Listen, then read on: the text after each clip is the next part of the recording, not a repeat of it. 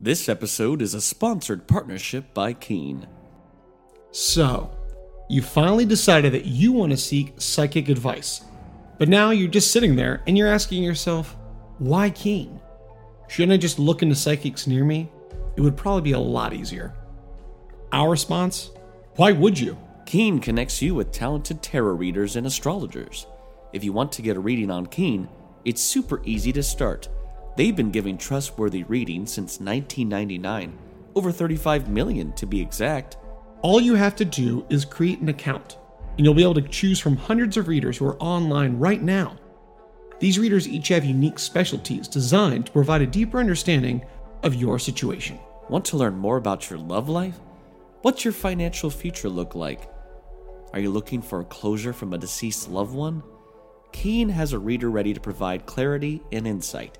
You can choose whichever reader best suits your needs, and you'll be able to connect via phone call or text. Just go to trykeen.com slash potential. As a new customer on Keen, you can try your first 10 minutes for only $1.99, which is up to $99 in savings. Once again, that's trykeen.com slash potential. Get your first 10 minutes for $1.99. And remember, know your potential.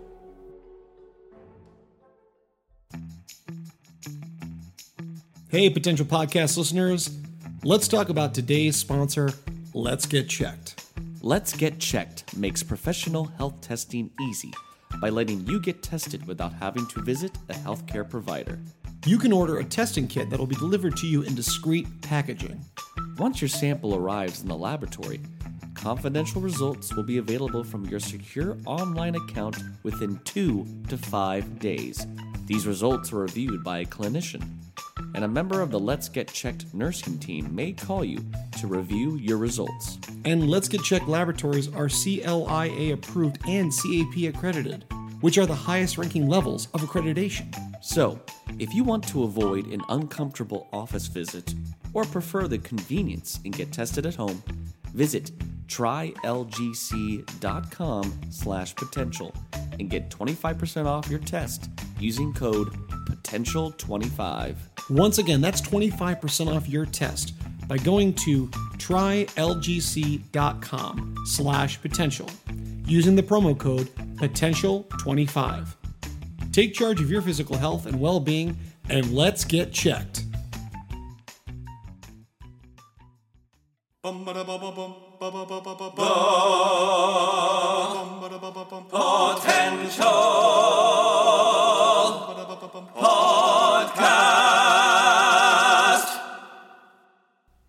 Hello and welcome back to the Potential Podcast. I'm your host Chris Dewar, and I'm joined by my fellow Ghostbuster and co-host Taylor Sokol. How we doing, Taylor? Don't you mean more like ghost hosts? Oh yes, because we're in October. Oh man, I'm feeling great. I mean, it is exciting. We are middle of October coming up here, and uh, it is flying by. I tell you. It always seems to fly by this time of year, but um, yeah, we're very excited here. Another kind of haunted episode of this month, but um, we've noticed that something that's really missing this time of year, mm-hmm. and it's been really since the summer, but especially now. Big thing about the Halloween month is you start getting all these scary movies that come out, and it's such a fun thing to go to a movie theater and see with the audience. We're not getting that this year. No, unfortunately not, and it's it's a really tough time where a lot of these movies are supposed to be coming out in the next couple of months, and some of them were pushed back to this month, and unfortunately because of COVID, everything is just getting pushed back and Pushed back, back and back, again, and yeah. movies dropping like flies. So it's uh it's a little depressing. I mean, the nice thing is we have the streaming services, so a lot of movies uh, have taken the route of direct to streaming or on demand, uh, but it's just not the same. So I think there's not a lot of fresh enough fresh content to come out there. Yeah, I mean, we were fortunate that we got to see Tenet in theaters. Yes. And that was really so far the only new th- movie we got to see. Uh, but yeah, we just recently got news that all the Marvel movies have been pushed back. So now Black Widow's not until I believe like March or April.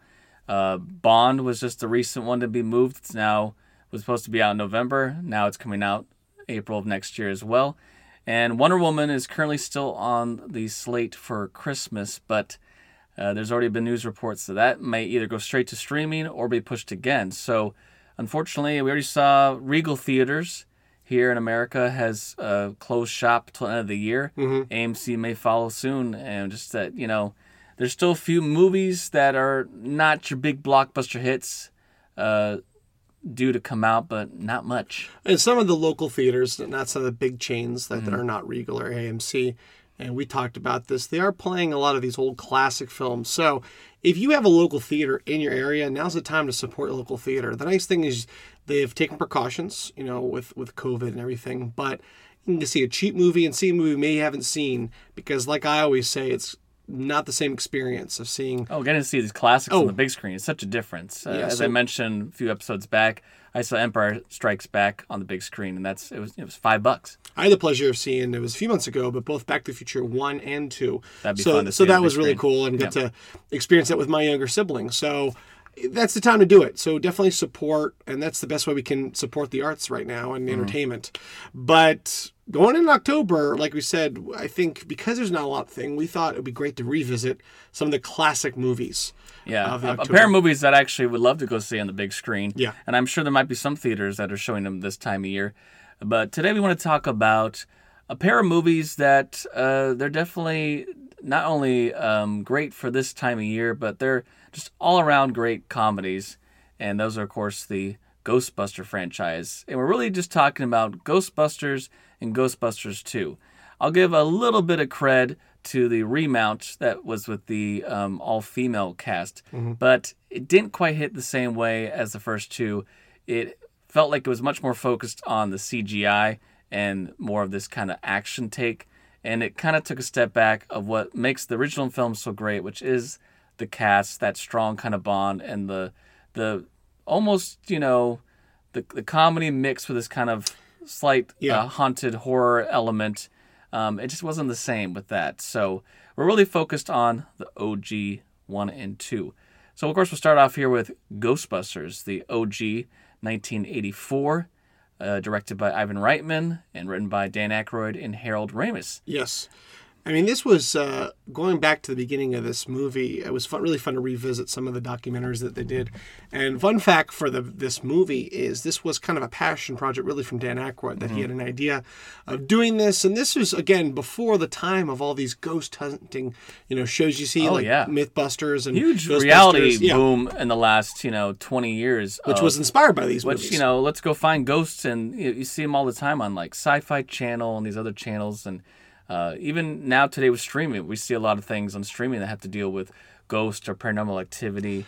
And even look at those movies. You know, a lot of those uh, movies were probably inspired by this idea of well, a bunch of guys going to chase and stop ghosts. And the great thing is, you know, you could easily have made this movie a very serious uh, not comedic take. yeah. But of course, having that comic element really adds to a bit of a family fun adventure, even with some slightly terrifying moments. Yes. And so originally, when this was put together, Dan Aykroyd had the idea, of the dream team that he wanted to compile together. And of course, uh, this was, you know, right coming on the heyday of when he had first started. Uh, Dan Aykroyd had a lot of films already going with Trading Places and, and of course, SNL alum. And he had originally decided he was going to have the late great John Belushi uh, to perform it with, and of course he had an idea with Eddie Murphy, and this is the whole you know project. Of course they did you know Blues Brothers, and so uh, already great idea for comedic duo, and of course there was uh, so many delays with creating this and everything, and, and unfortunately by the time that everything was greenlit. Uh, John Belushi had passed away, unfortunately, and I think uh, getting Eddie Murphy on was a little challenging too. I mean, Eddie Murphy really started exploding on the scene. He was doing all these Yeah, yeah, projects. you know, SNL was a big hit for him. He his stand up was really iconic. I mean, he's that time period he was one of the top comics in the world. And he had his own movies, you know. He was, you know, Trading Places, of course, with Dan Aykroyd, but Yeah. he was doing his own stuff, and he really was in this growing to be a star.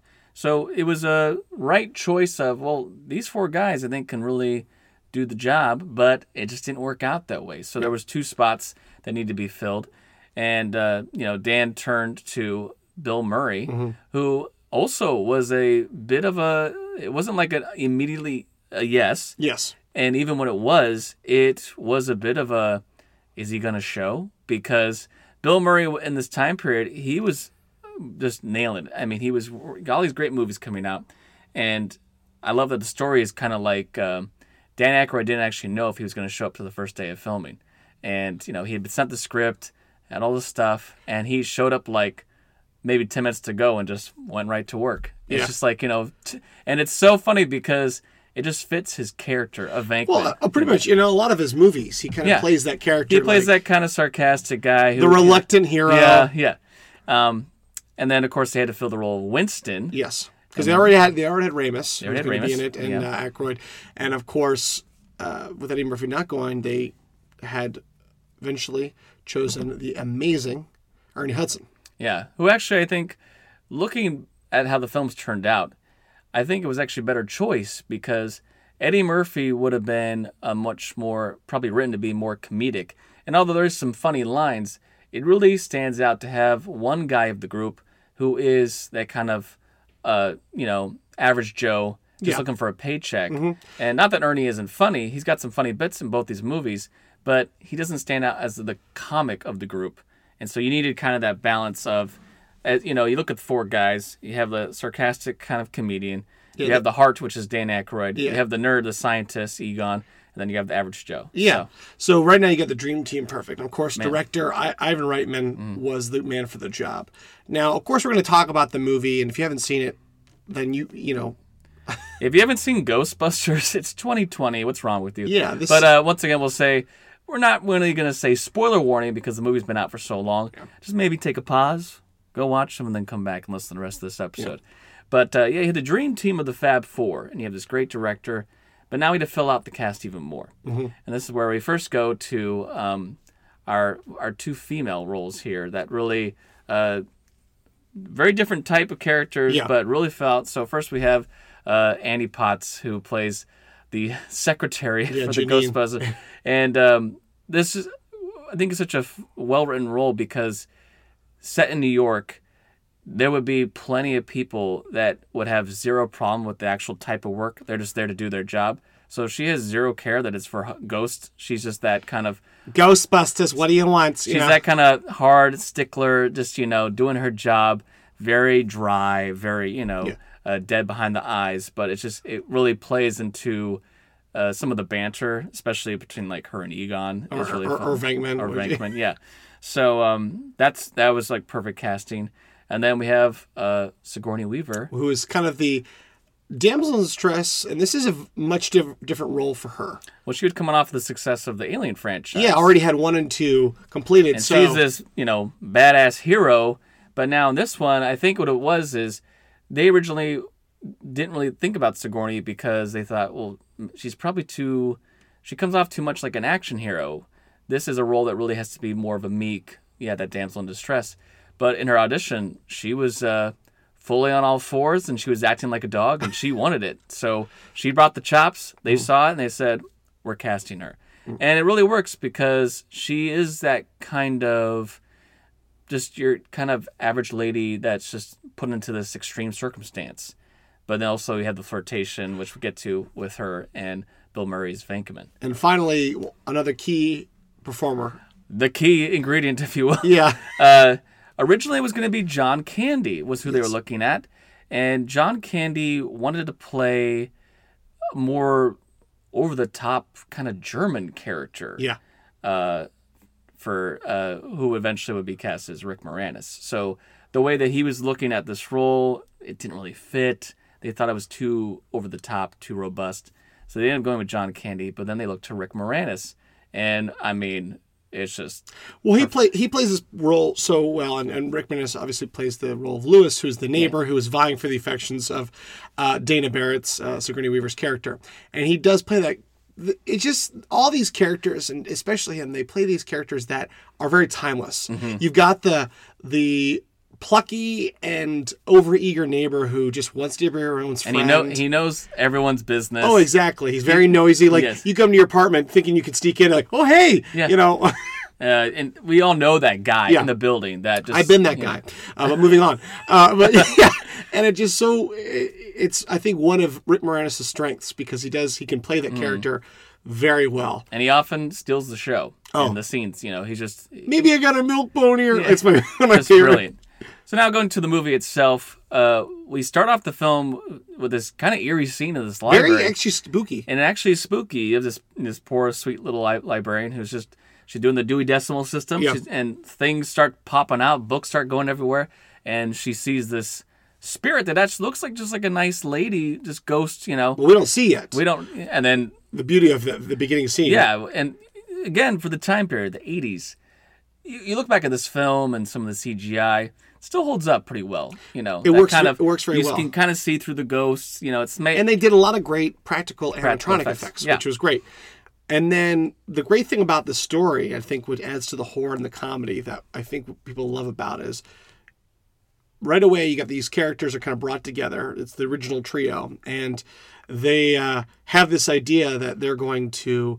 Um, you know, use their research. They're all in some sort of paranormal. They're all like working. Yeah, they at all work for this, u- this university, University. Mm-hmm. but they're getting defunded because, as it happens, usually the oddball sciences. There's always that one department. there's always one nobody- department that no one thinks is actually uh, necessary are real. or real. And you know they each have their strength, which I think is why they kind of realize, oh, maybe we can make a tag team effort here to form maybe a new line of business of paranormal, you know, hunting. And they they do get their kind of first test run of this uh, hotel calls them up, and this really snooty man is you know has no faith in these guys, and um, they have these you know Egon being the more science of the th- you know three eventually four. He has these devices he's kind of invented that's supposed to use protons and all stuff to capture a spirit. And, There's a lot of science. there's actually the a lot of science that whether whether it's true or not, you know. Yeah. And they get to go in this. You know, they're the three of these guys, just comic gold.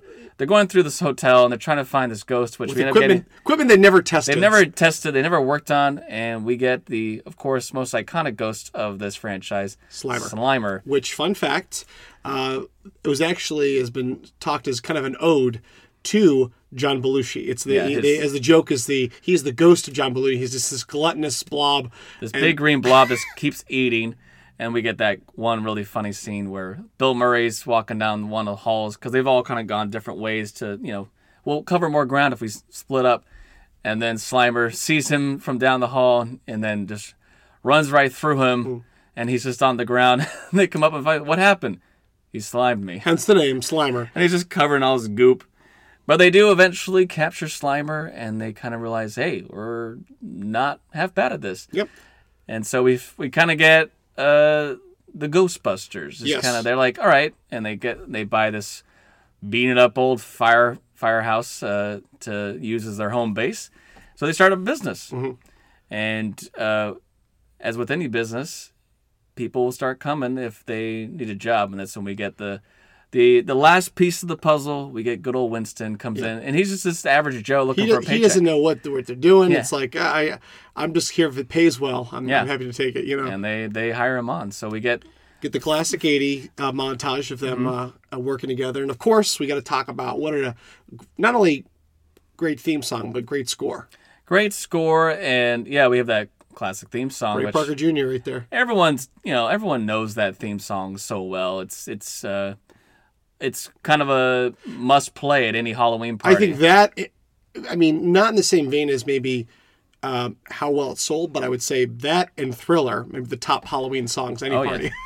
and then Monster Mash, but that's and Monster. Mash, the old classic. But yeah, no, the music. I love what the music does. Is at times it is that eerie Mm-hmm. kind of you know something's afoot, something's going on. But it's the bouncy main theme. Ba-bum, ba-bum, bum, Yeah.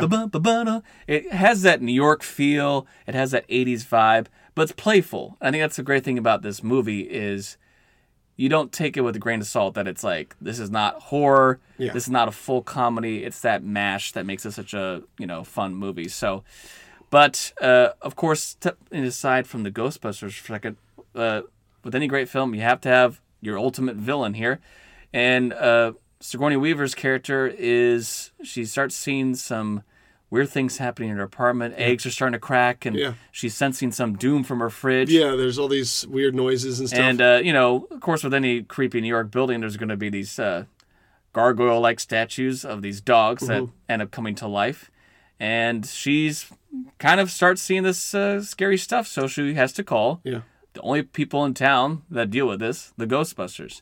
So she's like, I think something was in my fridge, and I heard the name Zuul. Yeah. And Egon's like, Zuul, uh, you know, he starts to look up his books and this demonology, Mm-hmm. and it, you know, it's a classic demon from this, you know, The religion. mythology Yeah. is well well thought and out. yeah, it actually. because a lot of it is based on. I think was it a Samaritan or something like that we talk about? Uh, yeah, Or- Sumerian, uh, and then there's the Mesopotamian. Yeah, so like Yeah. ancient times, which you know, especially in those uh, cultures where there's multiple gods, those will be multiple demons. Yeah, you and some people believed in a lot of this Mm-hmm. stuff, and so right off the bat, very scary elements with these these demon dogs, and of Yeah. course, not only does Sigourney Weaver's character then gets Lewis. possessed, Lewis, uh, Rick Moranis' character, which this goes into the whole. There's a lot of innuendo. Uh, in this story, you've got okay, she's the gatekeeper and he's the key, Key master. master, yeah. Uh, so right there, and they have to come together. Yes. And of course, another one we have to go back to uh, is with these proton packs that Egon talks about. Is like, oh, we use these, Never cross the never streams. cross the streams. Yeah. Why? That would be bad. And it was like, so there's a little bit of that. Uh, there's a little bit of that adult innuendo, innuendo. adult humor. Yeah. but I do love that. Uh, well, talking about the Lewis scene, it is I just that scene of you know he's doing all the coats at his party. Yeah. And he throws the coat on the dog. Yeah. And then eventually the dog starts chasing him. And he gets to that restaurant and he's just like, you know, help me. I- he gets the glass and everyone's just like looking and they go back to eating. Yeah. Typical New York. Yeah. They have zero care. Uh, but yeah, so uh, the Ghostbusters are hired to try to help Dana out with her problem. Mm. And immediately once they meet uh, Dana, Venkman is just, he's enamored, he's in Yeah. love. And uh, we get this kind of, yeah, budding romance between these two, which is, you know, one of those things where you look at any kind of work situation, you're not supposed to, you know, Dip the pen in the company. yeah, don't you know date a client and stuff but it's uh it ends up being a huge case for them Yeah. and so they they have this is problem a going on is they know that there's this zuul thing and it might be leading All these spirits are becoming more and more.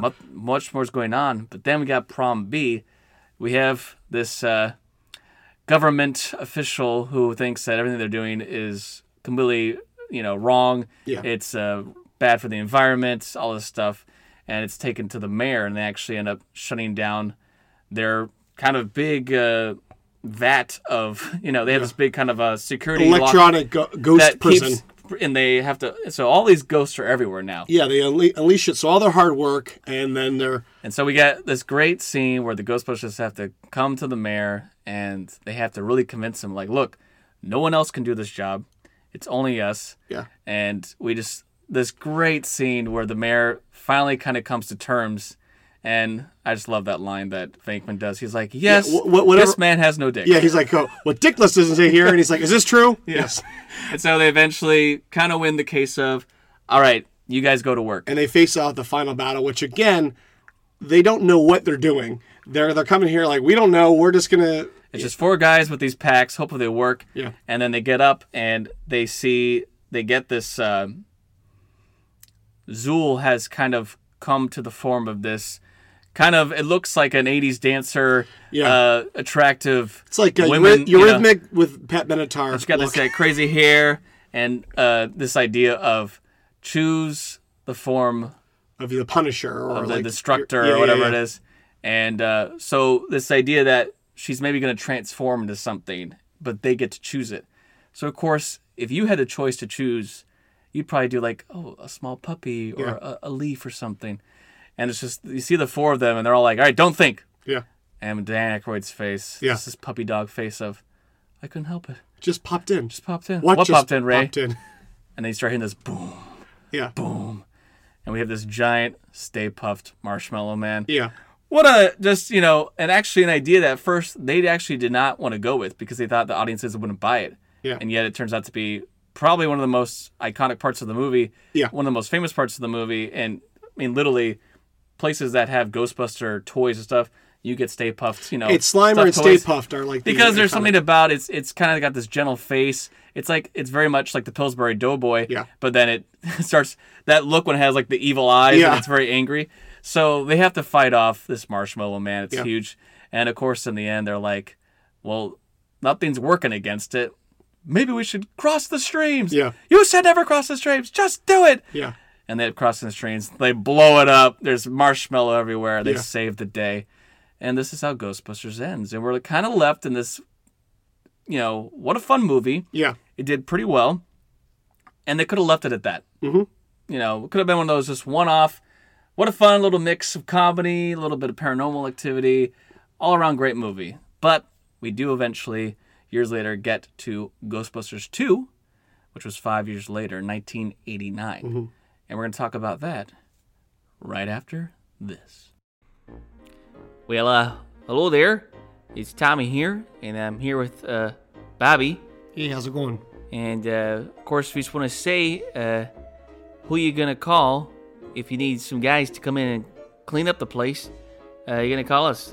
We're the Ghost Dusters. Yeah, Ghostbusters, because, you know, I mean, who knew that the Ghostbusters would need a cleanup crew after, I tell you. Every single time, it's so much slime. And I, you know, you know us. I, I hate cleaning. I hate. Uh, uh, I, I don't hate cleaning, but you know, I barely clean my teeth. I know. But this is a full-time job. I tell you. It is. I mean, we got three hotels this week. I mean, what is this slime stuff? How do you how do you clean this? Clorox? I don't know. We gotta use those wipes. I told you. Oh, okay, The extra duty towels. okay. Is that the 99% or the 99.9%? Oh, the 0.9% works better. Okay, 0.9%. Okay, that's good. But yeah, Bobby, I mean, afterwards, we're completely covered head to toe. It's just disgusting. But someone's gotta do it. Yeah, might as well be us. But I mean, I guess uh, you know this is two guys. We should get some more people, don't you think? Uh, maybe two more guys might complete the team. Or, ga- or gals, you know, because this is this is 2020. The Ghost Dusters, the Ghost Dustettes. I mean, they I all mean, work, you know. Sounds like we could have a show going. We have franchises. But really, if you want a good uh, deal from us, we got two packages. That's right. We got the basic package, Yeah. And we got the super basic package. the super basic package, which actually is cheaper. Uh, we don't do as much, which is you know we got maybe change that name. Well, yeah, well, it depends on the place. I mean, you got your your classic haunt thing. You got the cleanup at a house or a hotel. But it's the extra possessed type, and it's at least two or three more ghosts. We gotta charge you extra for that. and we guarantee, you know, if you uh, get our membership now, you can uh, guarantee we'll be there for a nice three years to come back and clean up here, no extra charge. And you're not gonna get that deal with any other group in the city. I tell you now. Yeah, So, you know why? Because we're the only ones. Go out to ghostdusters.com, find us. Uh, we haven't made the website yet. I got an Instagram going. Though. We gotta oh Instagram. There we Yeah, go. there That's go. good. So uh, but yeah, uh, find us on there, and uh, we're trailing those Ghostbusters, but uh, we're your cleaning crew. And uh, once again, I'm Tommy, and This is Bobby here. yeah. So uh, who are you gonna call? Ghostbusters. Ghostbusters. And we're back. Wow, that was uh, that was good break. You know, I'm gonna call those guys. I think so too. Yes, I- Is that my- is it real? My whole Do, place. they, do is we need dead. to have uh, you know haunting, or can they just come and clean up? Because I'm a messy house guest. Uh, we'll have to call and see. They might have find a out. third package. Yeah. But we're back, and now we're going to talk about Ghostbusters 2, a sequel that came out five years later, which, you know, it's not rare to see some sequels take years to come out. Well, because they don't maybe necessarily, like as we said, when you've got a great hit on your hands, you know, is can you create lightning in a bottle? And sometimes there's no plan to create a whole. Mm. There's no you know, plan. trilogy. And I think there was even a bit of uh, hesitation from probably cast and crew because it is that thing where do you want to step on sacred ground? Do you want to just try it again to maybe be a downright failure? Because we've noticed that, uh, especially nowadays, we're seeing a lot of reboots and rehashes and retries of material that's sometimes even up to 20 years old. Sometimes it works, sometimes it doesn't. And so luckily it wasn't too many years down the line. Um, but Ghostbusters 2, the great thing was, first off, it's the whole team back. Yes. And that's that's key element number one. Same director, Ivan Reitman's back. Same writing team, Dan Aykroyd, Harold Ramis. Got the whole Ghostbusters crew back. You got Sigourney Weaver back, Annie Potts back. You got Rick Moranis back. And we have a few new characters that come in. in. But we get this idea that, and this is actually kind of reminds me a bit of kind of like uh, Avengers Civil War here. This idea that, well, because of all the stuff that happened in the first film, there would be mass Repercussions. repercussions, destruction. Well, like any of these big movies where you think about all these superhero films Yeah. where it's all fun and, and like we're watching their action, but there's a lot of damage that's buildings caused. are exploded. Yeah, people are injured, ships, know, you know. there have to be repercussions here, Yes. N- not just from a uh, from you know people being hurt or injured, but also financially. So it's been a couple years, and the Ghostbusters, due to are have to disband. Yeah. They're basically if you try to practice anymore, you will be sued and potentially go to jail. Yeah. So they're not a team anymore. So we have uh, Venkman. He's got a talk show. He's got a talk great. show and just you know hams it up, and um, Egon runs like a bookstore looks like a bookstore. with with with uh, um Ray yeah Ray, and then of course Ray and, and Winston. Winston. They're doing a Ghostbusters thing, but basically they perform as characters at children's at parties. children's birthday parties. So they're like they're like birthday party clowns, but as Yeah. the Ghostbusters. So you know, overall, a couple of them are not quite at the same hype that they were from the first film. So that's kind of where the Ghostbusters are. when The movie starts. We also know that Sigourney Weaver's character has a son named Oscar, Mm-hmm. Not Venkman's son. No, she uh, based uh, that five year period didn't work out. With Didn't the work out, two, the two leads, Yeah. and of course she's doing her own thing. As she when first she was performing as a cellist or a violinist. Yeah, I think, yeah. And then now she's working as an art uh, restorator. I guess. Yeah, she works for a museum, uh, art museum in New York, and we meet this new character who's like the curator at this museum. Who is perfectly played by Peter MacNicol. And he plays this character named Poha, who is he's got this very his accent. We don't know where he's from. Like, ah, damn something like Hungarian, maybe you know somewhere in My that. favorite, one of my favorite lines is he's going around talking to all the people. He's like, "Oh, what you're doing is bad. I want Yeah. you to know that." So he's got this. He's very uh, unique character. He's he's got a lot of energy. Uh, he's very snooty. He's kind of this kind of uh, European. You know, he knows all about art. Yeah. But he's also fully in love with Head over heels. I mean, who wouldn't be? But to the point that's a bit of stalker creepy, right? So they have a new piece coming in to the museum. Yes. This painting of Vigo the Carpathian Yes, who was this ancient warlord, kind of tyrant. Tyrant, yeah. Uh, and there's something afoot about this painting. Mm-hmm. Uh, dark spirits are coming from this painting.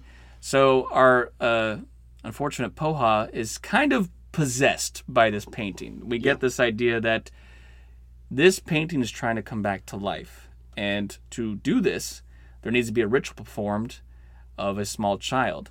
So, of course, hey, convenient. Who has a small child right now? Yep. Sigourney Weaver. Of all the kids in New York, we found out. So this painting kind of makes a deal with Poha. We have Vigo, kind of the spirit, is talking to him that if you give me this child to do this ritual, I'll give you the woman. And of course, because Dana's noticing all this weird stuff going on, who brings them together? Once again, the Ghostbusters. She has to call the Ghostbusters. And now there's also a secondary problem that's being actually a cause from the Vigo painting. It's kind of simultaneously city. happening right here. There is in the sewers this kind of River of river of pink slime and ooze. Yeah. And it actually is somewhat of like a mind controlling poison. It it feeds off of emotions and Yeah, particularly bad emotions. bad, angry, fear, and and, of course, you're in uh, New York City with you know tons of people that already are on edge because they're just busy, busy bodies. Yeah. And so it's not going to be the best combo. So the Ghostbusters have to reunite because evil is afoot. And we get this first great scene where they come to the museum, and just the humor already is back with not only them having to deal with this little Poha character who's this little weasel rat, you know, but they have this giant painting. And one of the best scenes of the movie is Bill Murray taking the camera and he's photographing, he's taking photos of the painting Like as, a if, model. as if it's a model. He's like, Yes, give it to me. He's like, I bet the girls like you, but the guys like you, but they both like you. He's like, and him just again, Bill Murray with all his scenes with every character. Like I love when he meets uh, uh, Poha, Yeah. and he's just like, uh, what, what, why have you came? And he's like, well, we uh, had a major creep alert in the area, and you were on our list. And he's like, Johnny, where the hell are you from? The Upper West Side. Like it's just that mystery. Like he was asking where your accent funny. was. So, and of course, because they're not supposed to be practicing uh, being Ghostbusters, sounds like a religion. they're Yeah. supposed to be active. They get uh, a court case, Mm-hmm. and of course, uh, that great big. They've got that first big case that reunites them, and the city of New York's like, "Yep, you can be Ghostbusters again." because they know that they're the only guys that can do the job. Yeah. And so they have to, you know, they're put to the test. So while Venkman is kind of helping out with Sigourney because there's that kind of trying to reconnect here romantically, and I even love that he kind of kind of gets a soft spot for Oscar, even though it's not his son.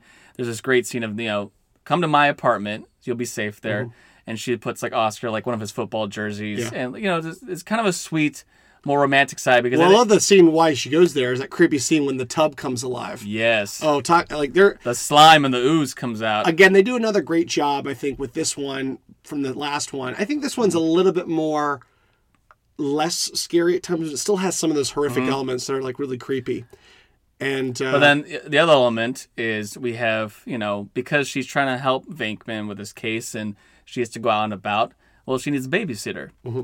Well, good old Rick Moranis is back in this movie Yeah. and he's now the Ghostbusters lawyer. yeah And um, Annie Potts is actually going to go babysit Oscar Yeah. and he wants to come along.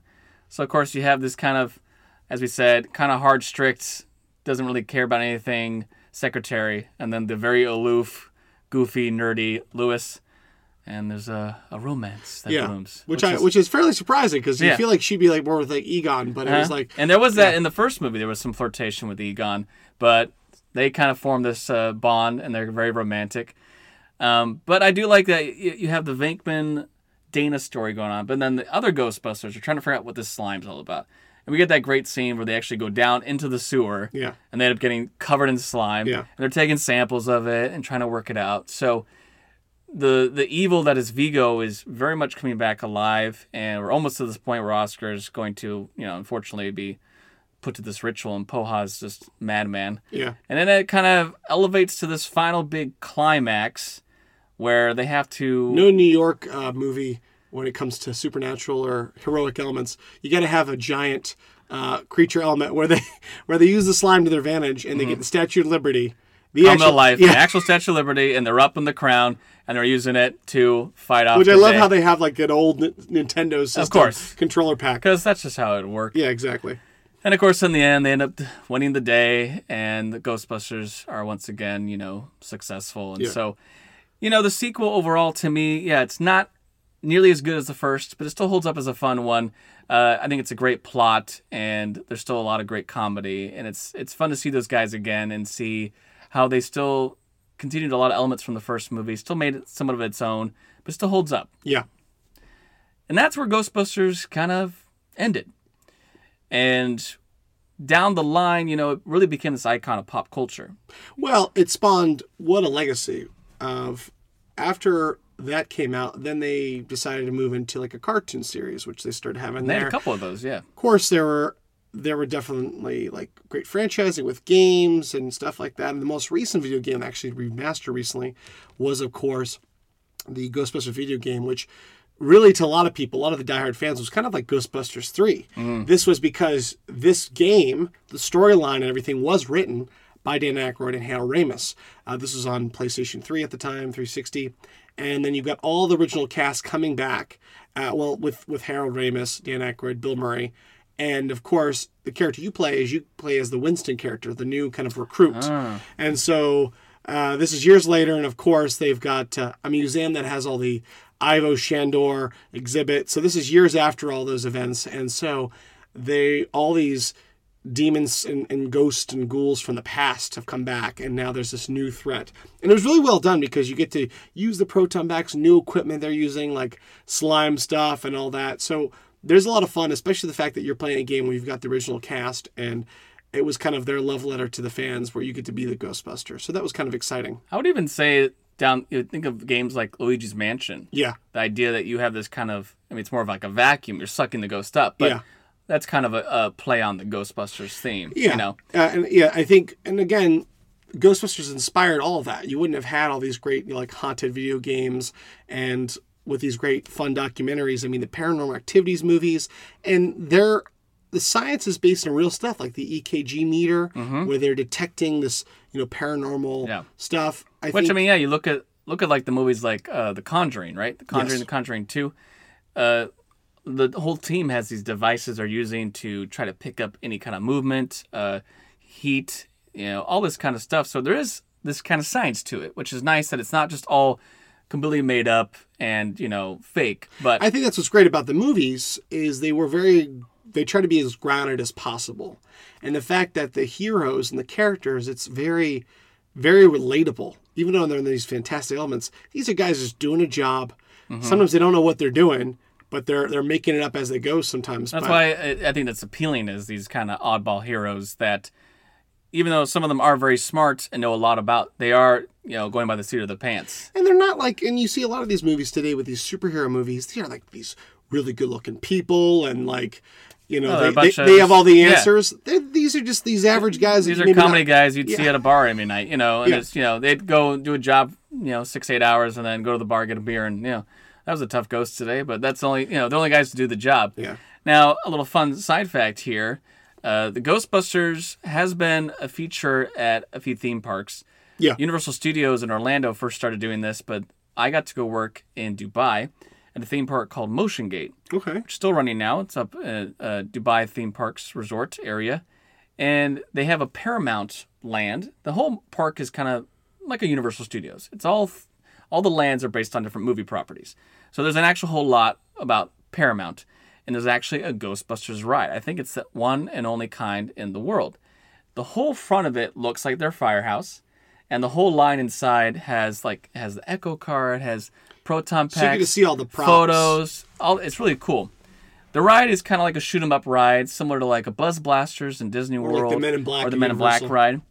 And so it's uh you know you're in like these little cars that kind of look like the Ecto car, and you have a little gun, and you're it's like you know as if it's a proton pack, and you go through the different elements of the movie, and the screens pop up, and you're shooting ghosts.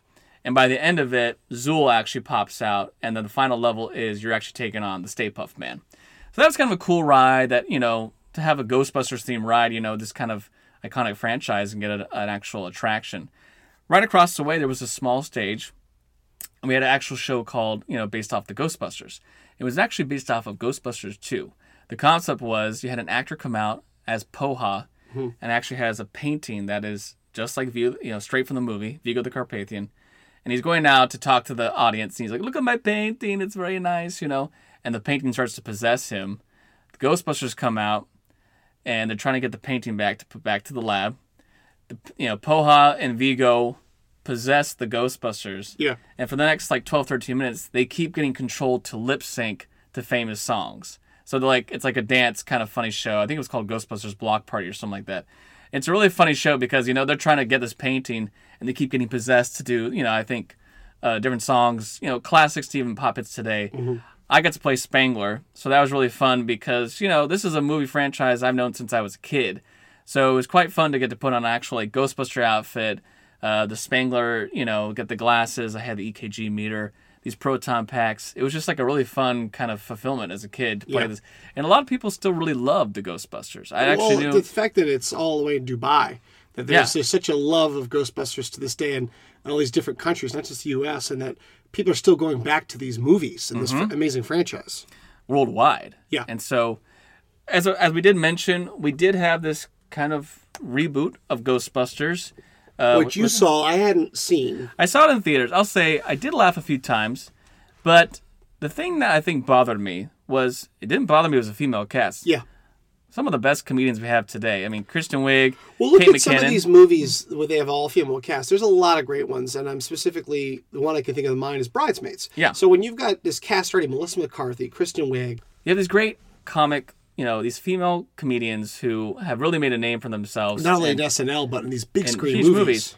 And you know, there was a lot of moments that I did like. The problem for me was it was so much about the CGI. It, they they used a lot of these t- uh, the tools that were in the first two movies. It was a lot more like action packed, and they could do a lot more powerful things. And the weird thing was they had all you know. Of course, Harold Ramis was not part of it, but they had the three Ghostbusters in cameos, but none of them were actually there playing themselves as Ghostbusters. They were other characters just in this world.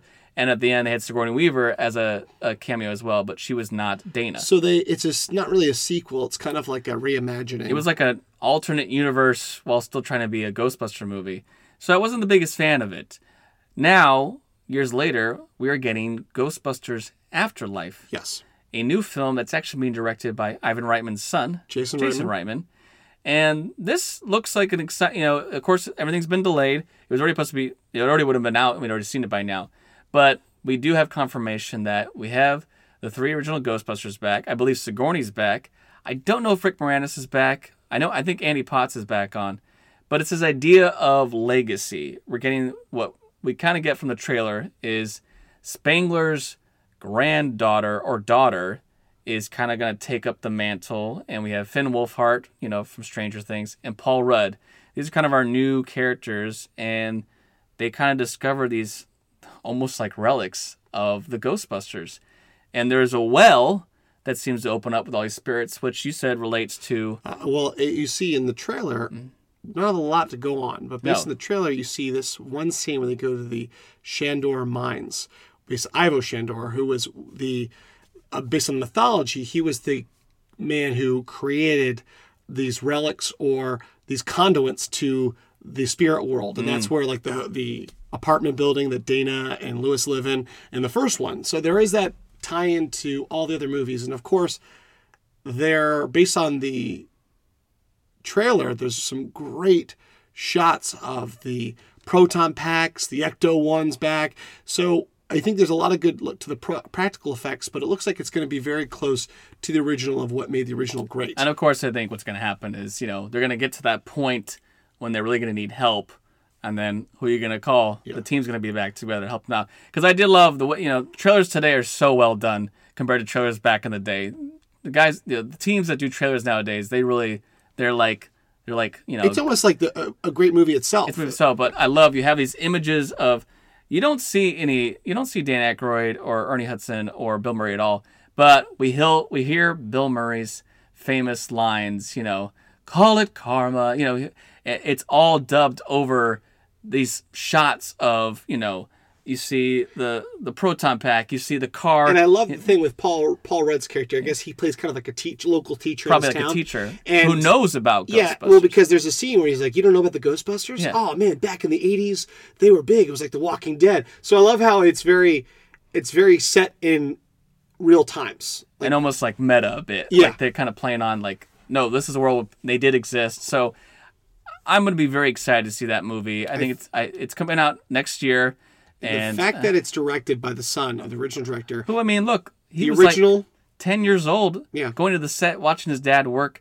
around these huge stars. What a you know, if you want an education in film, there you go. He's been kind of raised into it. well, and as he had said about this movie, he's like, "I'm the original Ghostbuster fan, and so who's going to love this more than I?" Mm-hmm. And I think that's what's going to make it great. If you're going to go into a franchise, you got to bring all the elements of what made it great, but also do something new. And as we talked about this, there's a lot of sequels, a lot of franchises, uh, particularly you know Star Wars and other things like that, where it's it's very it's a very slippery slope. But I'm very excited to see where this will go. If it's going to maybe spawn more movies or continue this Yeah. legacy. If it does really well, we could be seeing uh, just the start of a new franchise for the Ghostbusters. So, very excited to see what happens with that and where it might lead to. But the Ghostbusters will remain one of the best comic, you know, franchises of all time. It's a great movie for this time of year, especially because of the ghost element. But they're just great movies any time of year. They're some of my, you know, all-time nostalgic favorite films. Uh, just a great cast and crew, directing team, everything. They're just always going to hold up as some of the best. Oh, absolutely, and it's one of those films I, I like. I, you know, like It's a Wonderful Life is always the kind of the Christmas movie, but mm. it's one movie you can watch year round. Mm. Same with Ghostbusters, Ghostbusters. Excuse me. Anytime it comes on, I have to watch it. So it's like yourself, Chris. I am a huge fan, and I've been so as young kids. So I'm I'm looking forward to seeing what they come up with. It's just great to go back and celebrate this amazing franchise. Indeed. Now, before we finish off today, we just wanted to take a one quick second here to talk about. We're in a, a time right now where it's very important to remind our listeners that if you are able to and are registered, make sure you get out and vote.